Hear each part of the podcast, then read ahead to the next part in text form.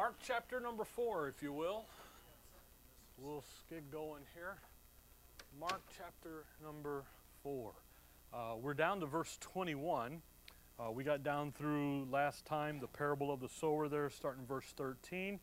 And uh, we've uh, been looking and talking about the parables, and uh, we're going to keep looking and seeing parables as we move forward here. And again, the parables all have to do with the kingdom program, with Israel's program, with the preaching of the kingdom of God.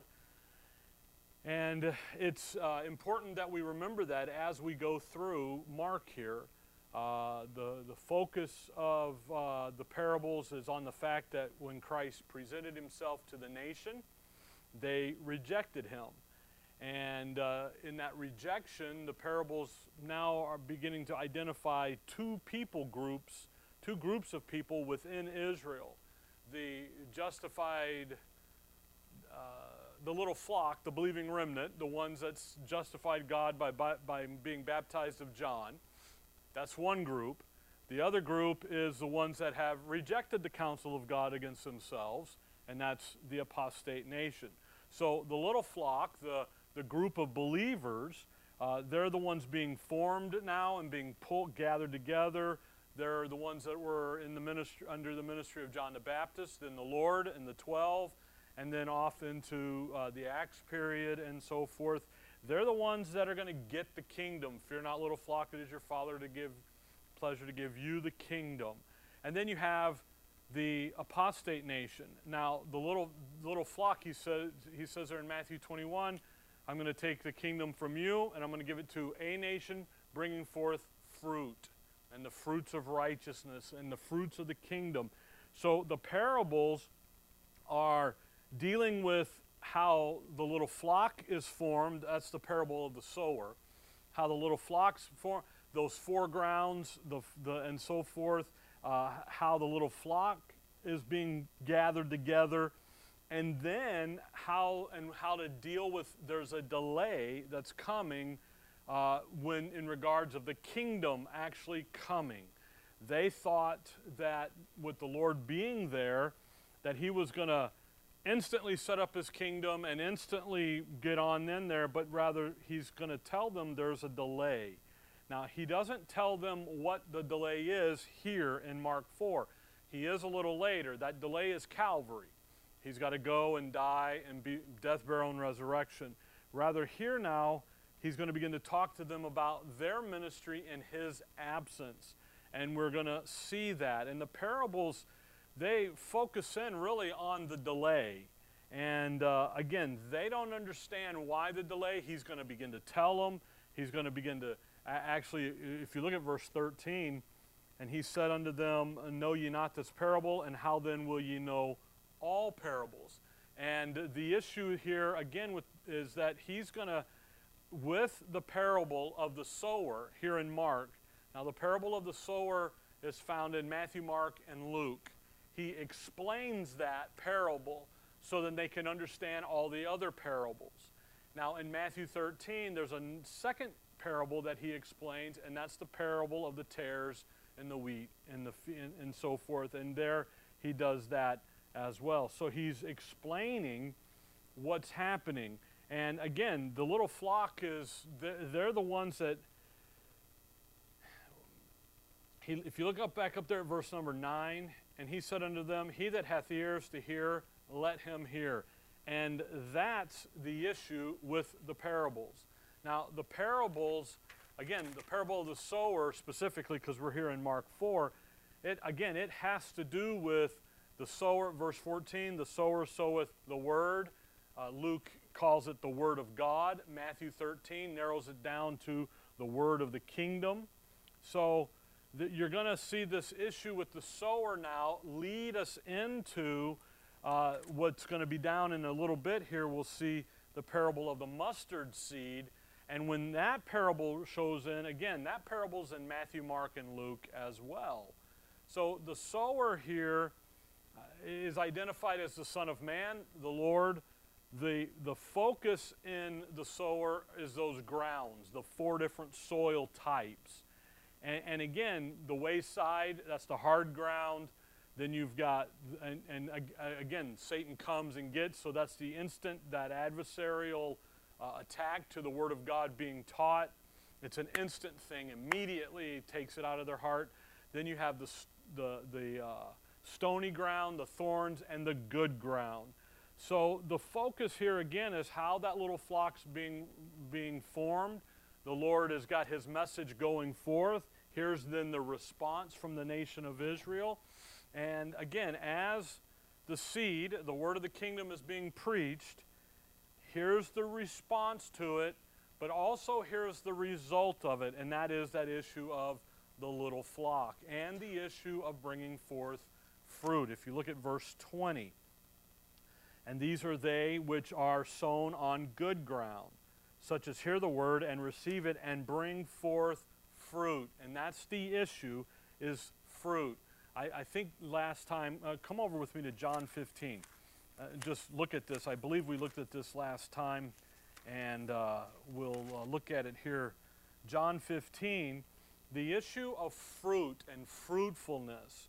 If you look at John 15, verse 1, I am the true vine, and my Father is the husbandman.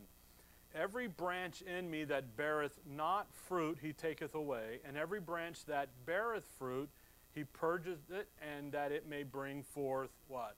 More fruit. Verse 5. I am the vine, ye are the branches. He that abideth in me, and I in him, the same bringeth forth much fruit. For without me ye can do nothing. So back in Mark, the issue again here of fruit you're going to bear fruit, you got more fruit, you got much fruit. And that's going to correspond with the issue in 420 there of Matthew of Mark, Mark 4 verse 20, of the issue of the 30, the 60 and the 100. Those numbers are growth numbers, fruit-bearing numbers. They're, they're numbers that uh, th that's the results that you're going to get here as you're, you're fruit-bearing, as you're growing. And we need to remember that the issue of fruit is man's purpose in the earth was to be fruitful. Genesis 1:28. He looked at man, he said, first thing, be fruitful, multiply, replenish, subdue, go be fruitful. So the fruitfulness of man in the earth is really what the kingdom program is ultimately going to accomplish for man. Do for man what man couldn't do, and that is being fruitful. So the word here, uh, he, he's teaching it, verse 21. We're going to get into this. Uh, they, it is to be fruitful. And again, the parables, they're coming along, they're identifying the nation that will bring forth the fruit of the kingdom.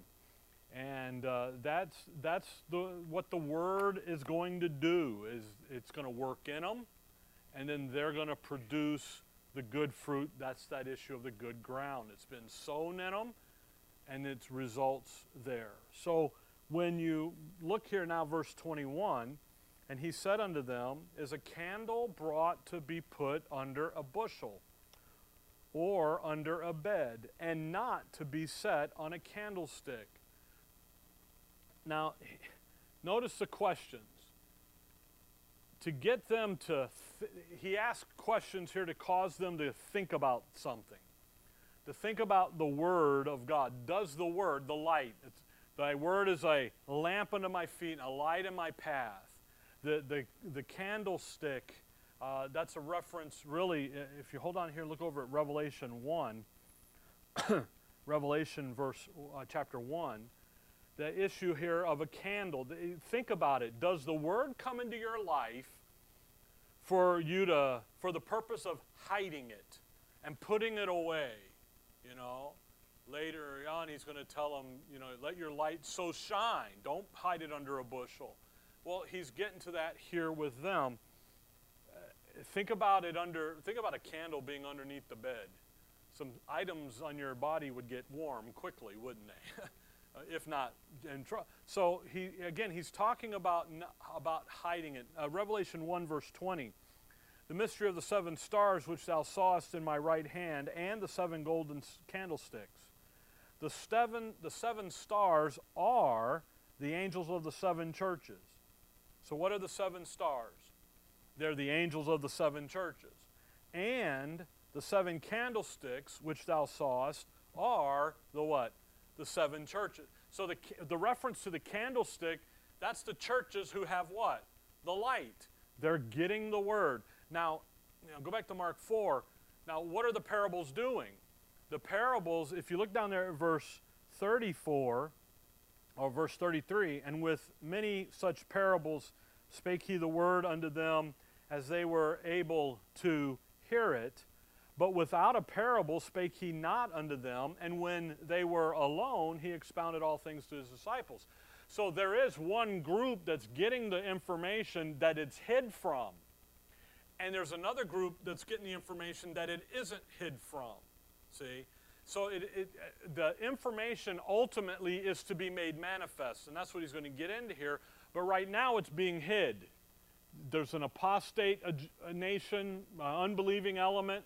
Moses, they come out of Egypt and Numbers, and he calls them a mixed multitude, believing and unbelieving. It's always been that way, and it will always go on that way. So you've got this issue here that he's bring, driving home now that, hey, look, there, when you get the light, the candle, don't hide it. You're going to go out here and manifest it and preach it and proclaim it. But right now, there's going to be some hidden stuff that's going to happen, and then ultimately out there in the kingdom, which is where they're going, they're, it's going to be made known. Watch verse 22, uh, Mark 4:22. For there is nothing hid which shall not be manifested, neither was anything kept secret, but that it should come abroad. If any man have ears to hear, let him hear. Now, verse 23 alerts you to the fact he's talking about parables. He's saying, look, right now it's hid, but it's ultimately to be made manifest. And again, in pro- the, pro- the prophetic scriptures, that's the kingdom. Verse 24, and he said unto them, Take heed ye what ye hear. With what measure ye meet, it shall be measured to you, and unto you that hear shall more be given. For he that hath to him shall be given, and he that hath not, from him shall be taken, even that which he hath. So th- there's a warning here. When you hear the word of God, its design is to be a testimony. It's designed to be something that people can see.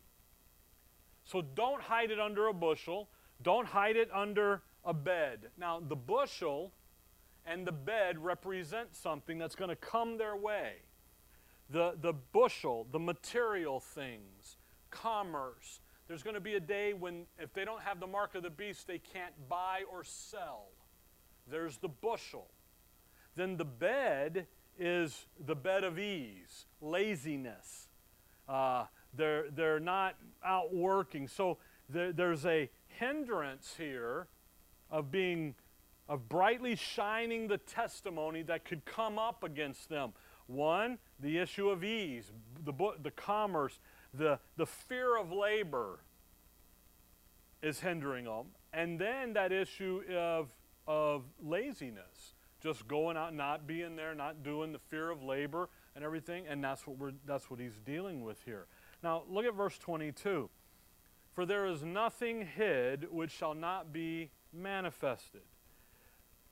There's nothing to be hid. It's, to, it's going to be manifest. Neither was anything kept secret, but that it should come abroad. All these things will be revealed. There, it's going to come abroad. It's going to show. And in Mark's case, the servant's job is to preach these things out. It's to proclaim them out, not hide them, but to proclaim them, to get the information out. Now, again, he's he's going to be he, the Lord is he's going to leave them.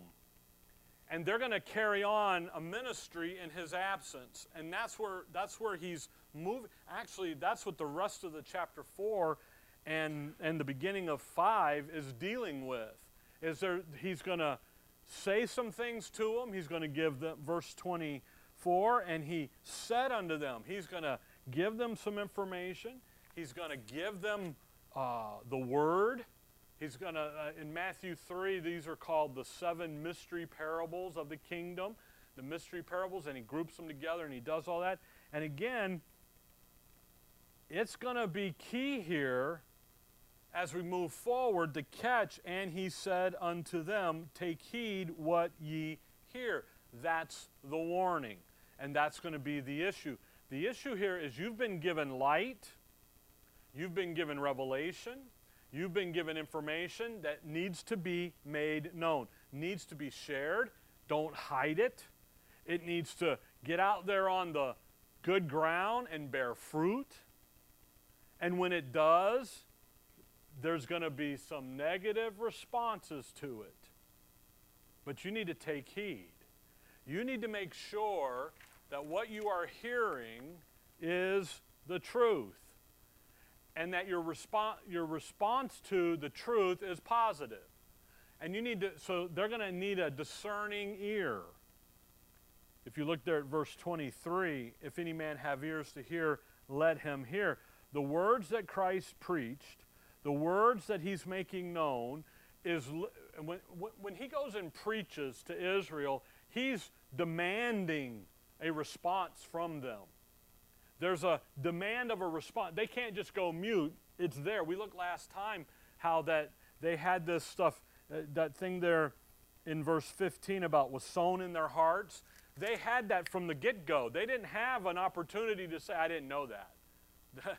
That's why he would look at them and say, Have you not read? You've erred not knowing the scriptures. Don't you?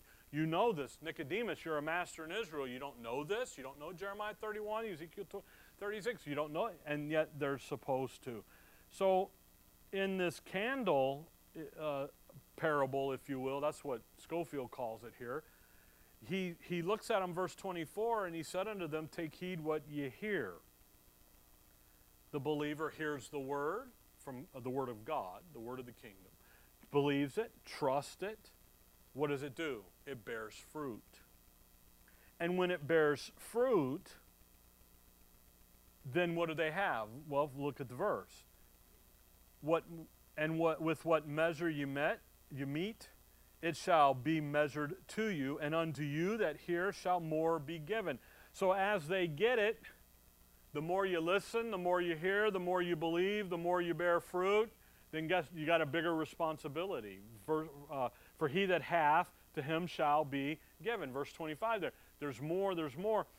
But, and he that hath not. So the guy not getting it, the guy not believing it, the guy and on the other side, what's happening? He's rejecting the word. It shall be taken, uh, not uh, from him shall be taken even that which he hath. Well, what does he have? What does Matthew 21 say? I'm taking the kingdom from you guys and I'm giving it to a nation, bringing forth the fruits thereof. Matthew 21 43. So you, you've got this whole thing going on here that he's beginning to lay out for them the issues here that are coming to them. And again, it's not hard to follow down through this. They're going to respond to the faith, to, to the truth that's being preached, and their response to that is going to determine how much, uh, and even if they're going to get more. And again, that's what he's dealing with. And again, the difference between the little flock and the apostate nation is what's being laid out here.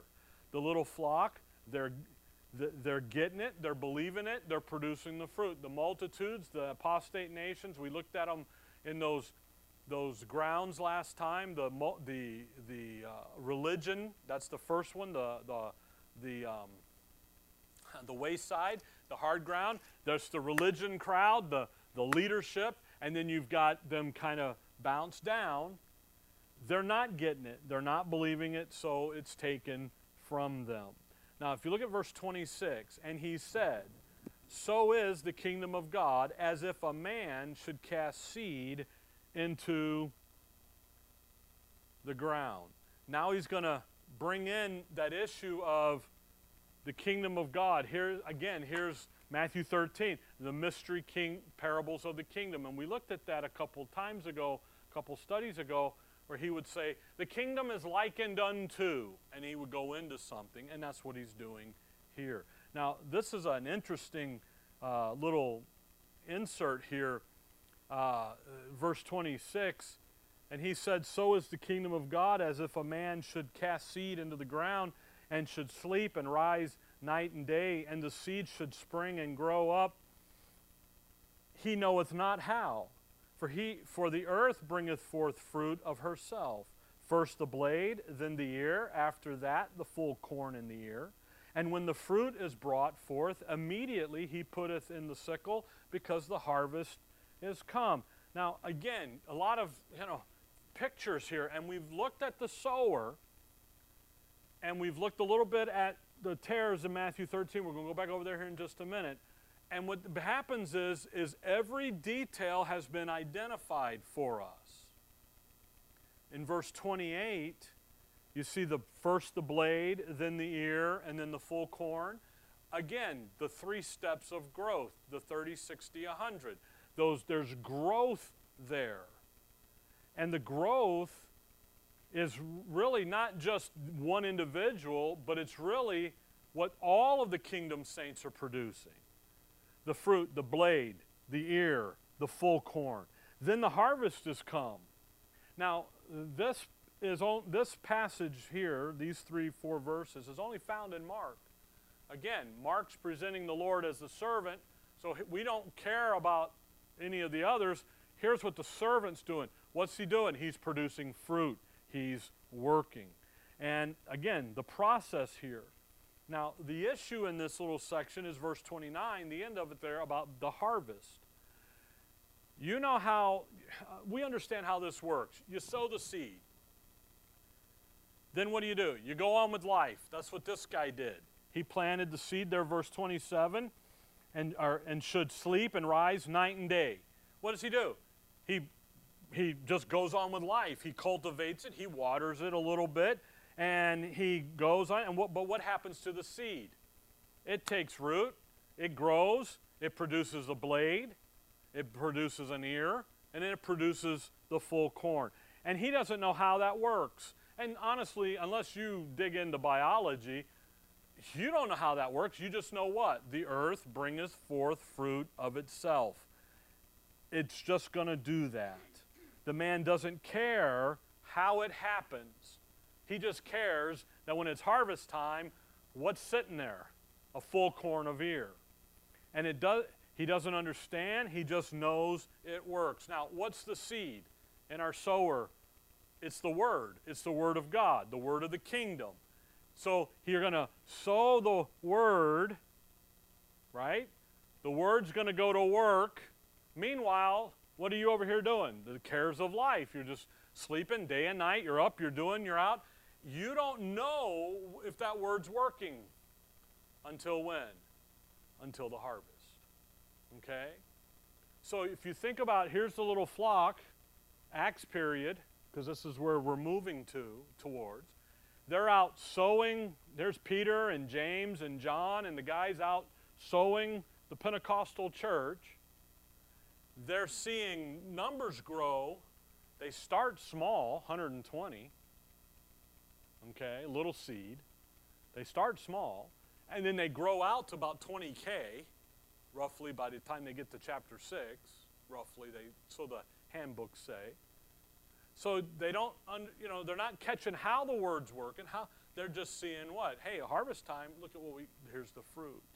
Now come over to Matthew 13, because notice what the harvest is and what we're talking about here. Uh, Matthew 13, the the parable of the wheat and the tares. Matthew 13 uh, tells about the opposition that they're going to face during the early Acts ministry, their Acts ministry, and on into the tribulation, the 70th week of Daniel, and then on into the kingdom. And that opposition, it's, it's a growing thing. Uh, and it's a growing opposition, the adversary to, to what they're doing, to the ministry that they're working. And that vain religious system's out there trying to corrupt the little flock. It has corrupted Israel. It's now coming, coming over here and it's trying to work in that little flock. And they've got to stand to it. Now look at 1337. 36. Then uh, Matthew 13, 36. Then Jesus sent the multitude away and went into the house, and his disciples came unto him, saying, Declare unto us the parable of the tares of the field. He answered and said unto them, He that soweth the good seed is the Son of Man. The field is the world. The good seed are the children of the kingdom, but the tares are the children of the wicked one. The enemy that soweth them is the devil. Now, notice the timing here. When the Lord, in the Lord's earthly ministry, the field is, notice what it says, is the world. In the earthly ministry of Christ, so in Matthew, Mark, Luke, and John, does Christ talk to the world or does he just talk to the lost sheep of the house of Israel? He's not talking to the world. He's talking to the lost, Matthew 10. I'm, sent to the lost sheep of the house of Israel. Boys, don't go to the Gentiles, don't go to the Samaritans. We're going right here. So then that tells us that this tear, parable of the tares isn't Matthew, Mark, Luke, and John timing wise. It's where? It's in Acts. Now, hold on to here. Just hold on to Matthew 13 and go to Acts chapter 1. Acts chapter 1 and verse 8. Because in Acts 1, he's going to broaden their scope of their commission. Acts 1 8. But ye shall receive power. After that, the Holy Ghost has come upon you, and ye shall be witnesses unto me both in Jerusalem and in all Judea and in Samaria and unto the uttermost parts of the earth. See how before Matthew 10, Matthew 5, don't, you don't go to the Gentiles. He looks over there uh, at uh, the, the, the woman at the well, and he says, I'm not sent to you, and she's a Samaritan. You no, you go away. In Luke 18, he talks about the daughters of Abraham. He heals the lady. She's a daughter of Abraham. In, in, in John, talking to Zacchaeus, come, salvation has come to your house because you're a son of Abraham. He, he talks over there about salvation is of the Jews. Here in Acts 1 8, now go back to Matthew 13, what's happened? Now the field is, on, is in play. Now he's talking about the whole world. He expands the little flock's commission after the death, burial, and resurrection to now go out. Now they're going to start in Jerusalem because Jerusalem's got to be right first. Then they're going to move out. And by the way, when you get to Acts 7, they, Jerusalem stoned Stephen in the picture of blaspheming the Holy Spirit, killing the Holy Spirit. Then in chapter 8, You've got Philip, and who does he go to? He goes to the Ethiopian, who's a picture of the Gentiles being ready to receive the light, the Word of God. And then he goes over to the Samaritans, a picture of the ten northern tribes are now ready to receive the light. So the Samaritans are ready, the Gentiles are ready, but Jerusalem, there's nobody there but the 12. They're gone. Well, the, the apostles, I'm sorry, there would be well, no, that's, that's Acts 8. So James is not killed yet. The 12 are there. Nobody else in Jerusalem. They've all been scattered abroad under the persecution. So what's happening? He's the issue here, back in Matthew 13, is timing wise, the tares is future of where they're at. The sower, here's the Lord. What's he doing? He's establishing the little flock. Where's it coming from? It's coming off these four soils, these out of this one group of good ground, and here we go, and off we go. Now, he's giving them instructions on how they're to operate in the function in his absence. Matthew 13, look at verse 38. The field is the world, the good seed are the children of the kingdom, but the tares are the children of the wicked one. Now, again, the wicked one, it's not capitalized here like Paul does in 2 Thessalonians 2, talking, but he's talking about the Antichrist, Paul is, but really, he's, what's he talking about? Well, the enemies that sowed them is the devil. He's talking about, there's the adversary. He's the enemy. So he's talking about the one who's standing against the little flock, the, the one that's come up against them to oppose them in what they've been given to do in the absence of the Savior, the Lord, and now the adversaries. So, little flock, don't think this is going to be pie in the sky here. You're going to get nailed as well. There's trouble. Now, watch verse 40. I'm sorry, 39. The harvest is what? The end of the world. The reapers are the angels. So, what is the harvest? He's got the blade, the corn, the, full, the ear, the full corn until when? The harvest. What's the harvest? That's the end of the world. So, this is going to take them, the tares, by the way, if you look at verse 40, as therefore the tares are gathered and burned in the fire, so shall it be in the end of this world. The Son of Man shall send forth his angels, and they shall gather out of his kingdom all things that offend and them which do iniquity. That stuff in the all through the prophets about getting rid of the dross, getting the tent out, using the Antichrist as a rod of my indignation to purge out the dross, to purge out the iniquity. He, and shall cast them into a furnace of fire. There shall be wailing and gnashing of teeth.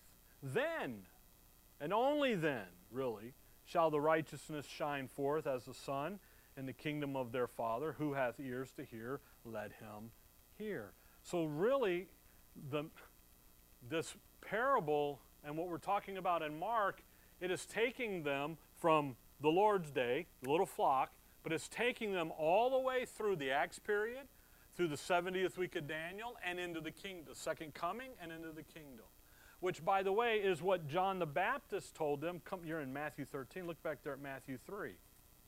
John the Baptist has already warned them about this. Matthew 3, verse 11. I, and that's John the Baptist, indeed baptize you with water unto repentance, but he that cometh after me is mightier than I, whose shoes I'm not worthy to bear. He shall baptize you with the Holy Ghost and with fire whose fan is in the hand. By the way, holy baptize you with the Holy Ghost, that's Acts 2, Pentecost church. Fire, well, that's the second coming, whose fan is in his hand, and he will thoroughly purge his floor and gather his wheat into the garner. There's the good seed, there's the children of the kingdom, there's the little flock. And, but he will burn up the chaff with unquenchable fire. There's the tares, there's the, excuse me, the children of the wicked one, there's the apostate nation. And the whole kingdom program comes to a conclusion at that, uh, the, the, the manifestation of the kingdom goes on forever. Okay? So this, the whole program of establishing the kingdom, it's coming at the harvest.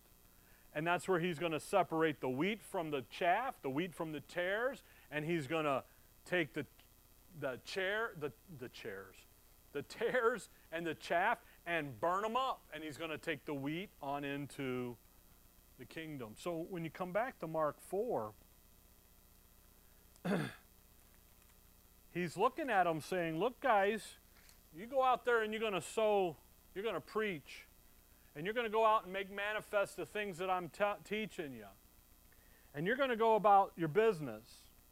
You're going to go out there, you're going to do, you're going to be working, and you're going to take on it, and you're going to sow the word, and you're, you're not going to know the end result till the harvest. You're going to get out there and you're going to you're going to put that seed out there on and it's going to fall on the stony ground, the thorny ground, the wayside, but it's also going to fall on the good side, seed the good ground. And it's going to grow and it's going to bring forth fruit. And when the harvest comes, we'll reap the benefit of it. So the time of the reaping is also the time of harvest. And the great question that comes up and is going to come up with these guys is well, when do we quit doing ministry?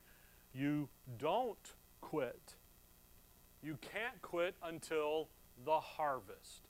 When the harvest is in, now you can quit. Now, if you think about what happens Matthew 28, which is the, the, the instructions at the end of Matthew 28 about going to the world and preach the gospel to all the nations, that's the Gentiles, that takes place in the kingdom in the thousand years when Satan's bound. So, what are they still doing? They're still doing the work because the harvest hasn't come in yet.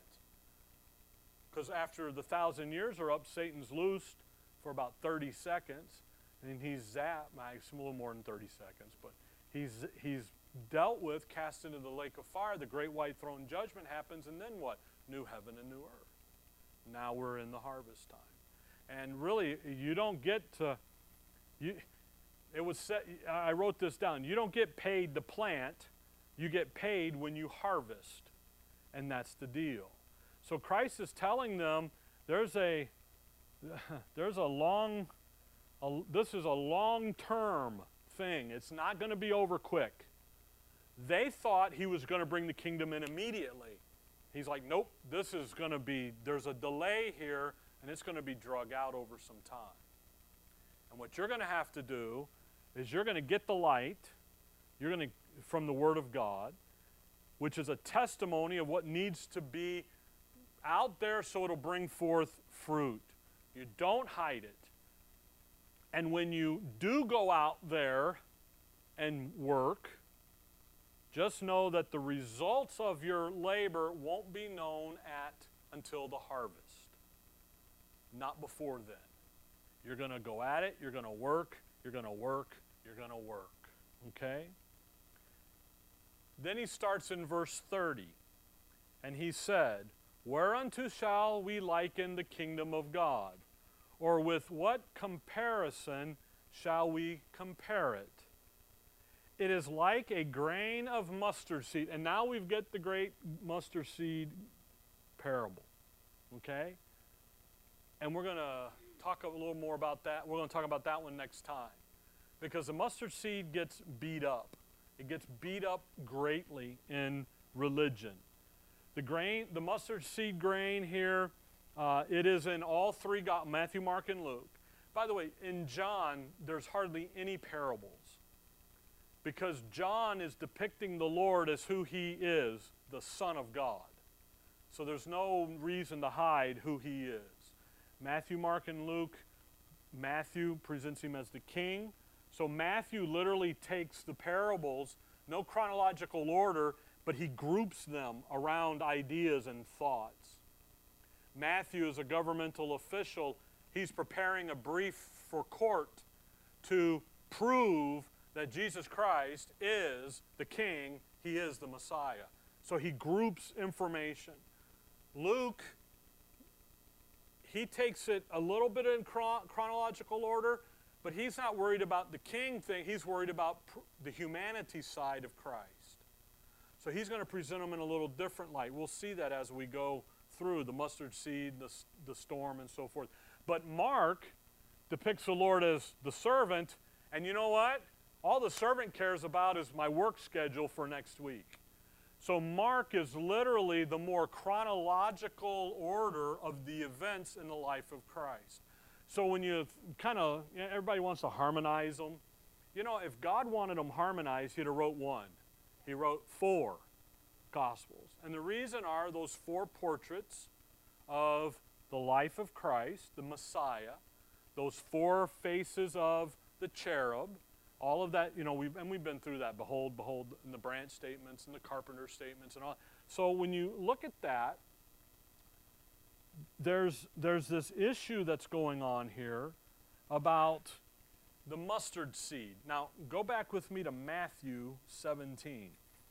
And I just want to kind of drive home a little bit here of a couple, a couple things that we've come down through about the candle and about the, the, the, uh, the seed in the ground and the growth process, okay?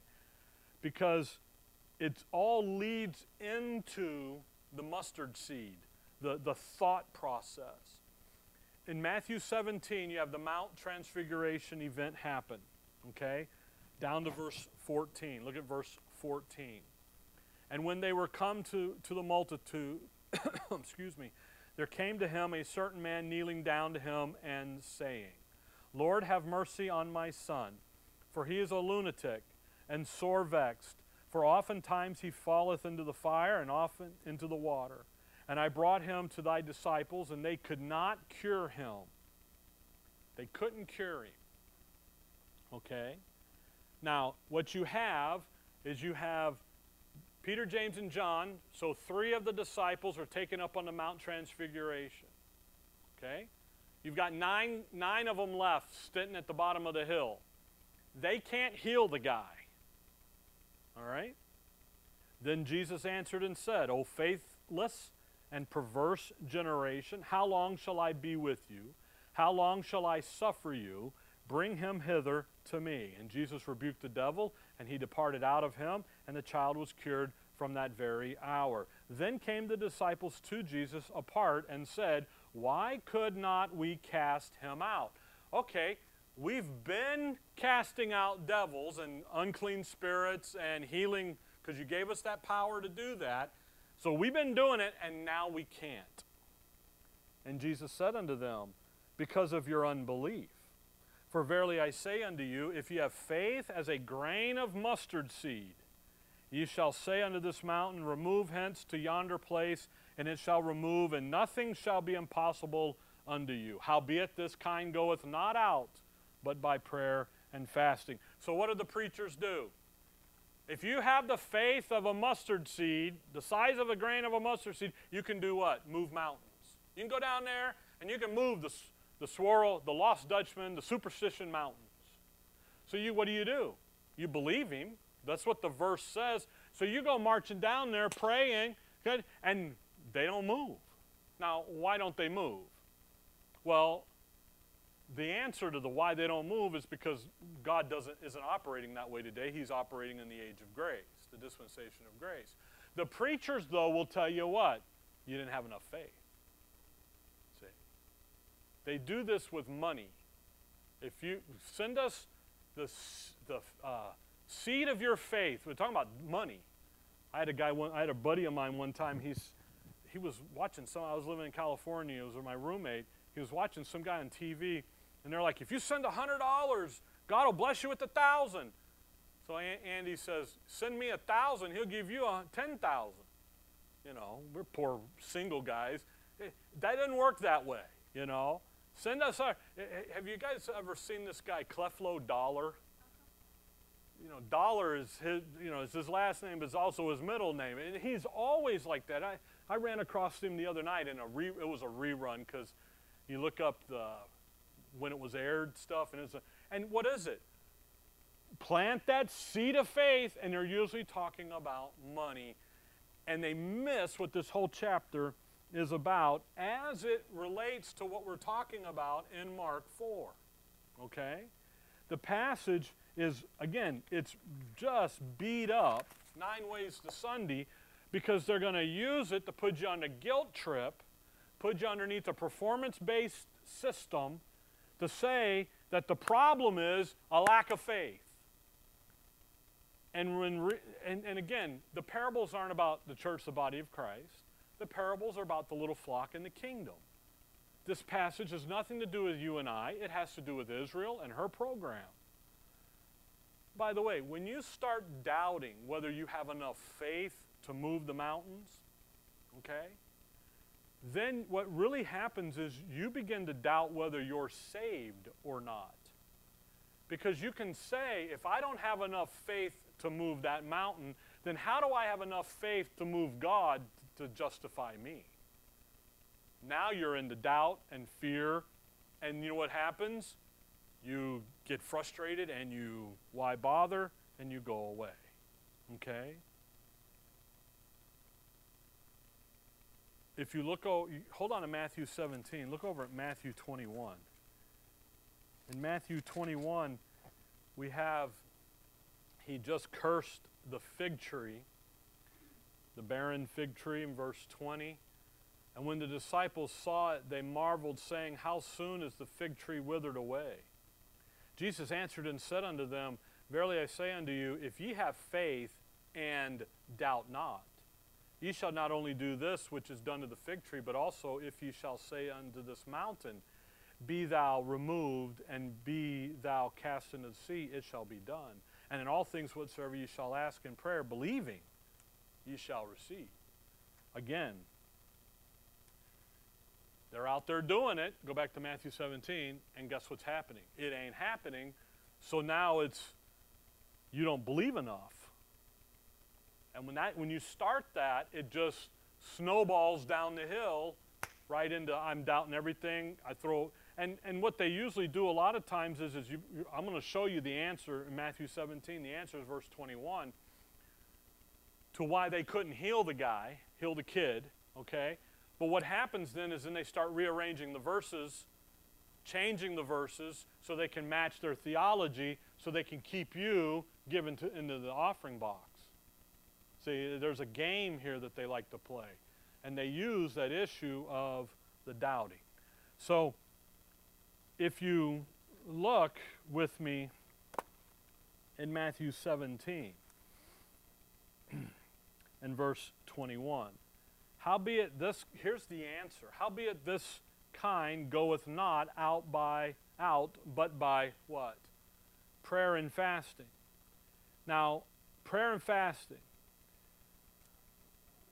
The reason, guys, the reason you can't, he couldn't heal the guy is because of your unbelief. But unbelief in something very specific.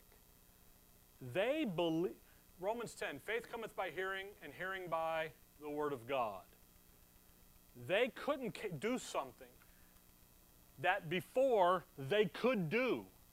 So when this man brings their, his boy to them, okay, what do they believe they can do? Heal him, cast out the unclean spirit. So it isn't that they're not believing they can't do something. They've missed something. Come back to chapter 9. Chapter 9. And it's associated with the prayer and fasting. You see, there's something that they didn't believe that messed everything up. The prayer and fasting is, tells you what they didn't believe. Mark, or Matthew 9 14. Again, we're just kind of jumping in. Then came to him the disciples of John, saying, Why do we and the Pharisees fast oft, but thy disciples fast not? So, the great question about fasting why do we fast and your guys aren't fasting? So the Lord answers. And Jesus said unto them, Can the children of the bride chamber mourn as long as the bridegroom is with them? Well, no, they don't mourn. What do they do? They rejoice. But the days will come when the bridegroom shall be taken from them. So there's a day that what's going to happen? He's going to leave them. Right now he's with them. So what do they do? They rejoice. But there's going to be a day when he's taken from them, and what's going to happen? Then shall they what? Fast. Now, now come back to uh, come back over to 17. Uh, actually, on your way, st stop in 16. So there's something happening here that happens in Matthew 16 that they miss. And had they caught it, what would they would have fasted and prayed first before dealing with the young boy. 1621. From that time forth began Jesus to show unto his disciples how that he must go into Jerusalem and suffer many things of the elders and chief priests and scribes, and be killed and be raised again the third day.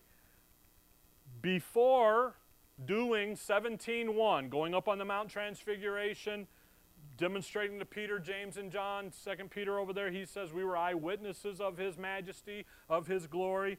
Uh, by the way, that answers the thing in verse 28 of chapter 16 when he says, There be some standing here which shall not taste of death till they see the Son of Man coming in his kingdom. But wait a minute, this was 2,000 years ago better, and the kingdom in here, well, Peter, James, and John saw his kingdom glory. Okay? So uh, they use that to catch the Lord. Ah, see, we caught him in a lie. And, oh, by the way, your King James Bible is wrong. So, you know, no. Peter, uh, 2 Peter 1 16 to 18 catches that, okay? But prior to all of that, what did he just do with them in verse 21 of 16? He began. So that means before this event, he never said a word about Calvary, the cross, about death, burial, resurrection. Never before the word bring forth began. Right there, he began to say. So from here on now, he's going to begin to lay in the groundwork about he's going to go away from them, be taken. The bridegroom is going to leave.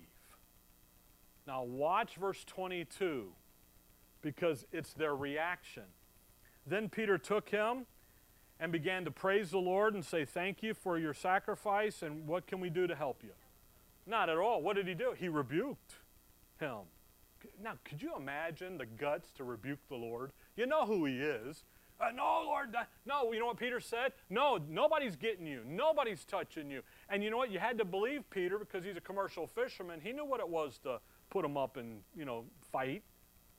Saying, Be it far from thee, Lord, this shall not be unto thee. But he turned and said unto Peter, Get thee behind me, Satan. Thou art an offense unto me. For thou sa- uh, savorest not the things that be of God, but those that be of men. Not, look at that. He has giving, he's giving them information, verse 21, that they didn't know. Progressive revelation, we call that. More revelation here. And you know what? They didn't believe it.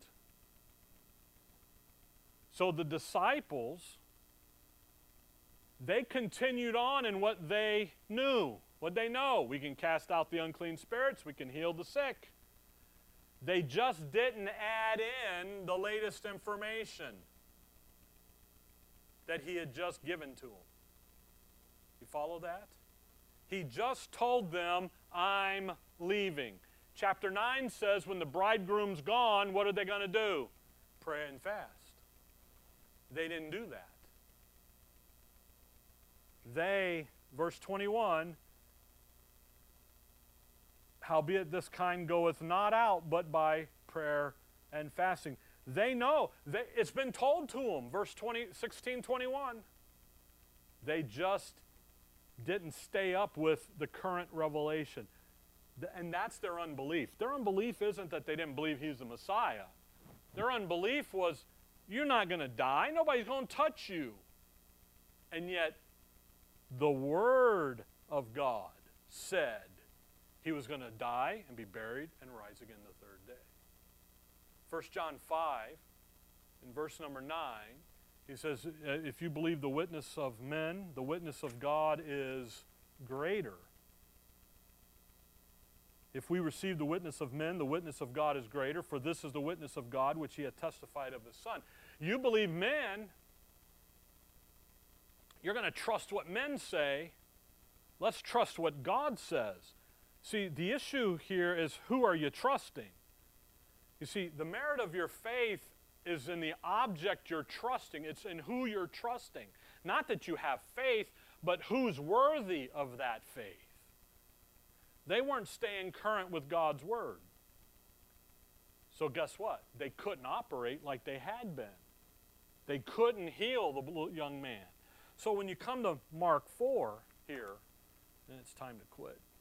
Mark 4, and he's going to, again, we'll get into verse 30 and following with the mustard seed next time. You come to Mark 4, and that's the issue here. The issue is, little flock, let's stay current with God's Word, the light, the seed. You're out spreading the seed. You're out spreading the word of the kingdom, the word of God. Let's stay current. What's Peter and the boys going to, what is in Acts 2 when Peter preaches about the cross? It isn't a good thing. You have murdered, you've killed the Messiah. You did what David said you would do. You did what the Psalm said. You did it. Look at you just He's not out there going, oh man, just faith in the blood and the blood alone. Faith, you know, he's not doing that at all. He's what? He's current with who he is and where he is. He's sowing. See? And that's what's happening here in verse 20, Mark 4, verse 21. The candlestick. Here's the candle. Here's the light. Hold the light. Don't hide it. Get it out there manifested. What was the manifestation by Peter in, in, in the Pentecostal church? You killed the Messiah. The Father raised him, set him at his right hand till his enemies are his footstool. And when that happens, you're going to come back and clean all your clocks. A little Rick euphemisms in there, you know. And so what does he do? He's like, hey, oh man, he, you know, the chief priest, they got him in handcuffs, and he's like, you, you killed him, you murdered him. And they're like, oh, you know, we told you you can say anything you want. Just don't bring up Jesus of Nazareth. And so what's Peter say? Jesus of Nazareth. You know, it's like, dude, really? You know, I could, I could just imagine sometimes John with him going, would you just shut up so we can get out of here? You know, but not Pete. Pete deals with that guy outside the temple because I have no money, but I have something else. Now, where is Christ? He's at the right hand of the Father. He's not there. He, so there's a, there's a thing here the 30, the 60, the 100, the blade, the ear, the full corn. There's growth. And if you look at that little flock in the Acts period, they start 120 in the upper room. Paul says in 1 Corinthians 15 that after the, uh, the resurrection, he appeared to 500 of the brethren. So let's say they started with 500. In Acts 2, the end of the first day of Paul's or Peter's ministry, he's got 3,000. Then in chapter 5, I think it's like 5,000. And then in chapter 6, it's 6. And then it's a great multitude. And again, the handbook's kind of I don't know how they calculate it out, but it's like a little over 20K. That's a mega church in less than a year. See? I was reading a guy the other day about the starting of, of this big church back in, uh, back in the Northeast. And he's like, yeah, we had 20 and it took us five years to get to here. And, and he's, you know, all of his number counting. These guys did it in less than a year. What, it started as a seed and it's grown up. And that's what the mustard seed is going to do with it. In the parable is, hey, look, you guys are going to start small, but you're going to grow big. But there's always an opposition there, an adversary. And you've got to be ready for it. So as we begin to start 4:30 next time about the mustard seed, Mark is just laying it down. We got work to do, guys. We keep the work. We keep the metal to the pedal. We keep going. We, there's no quit till the harvest.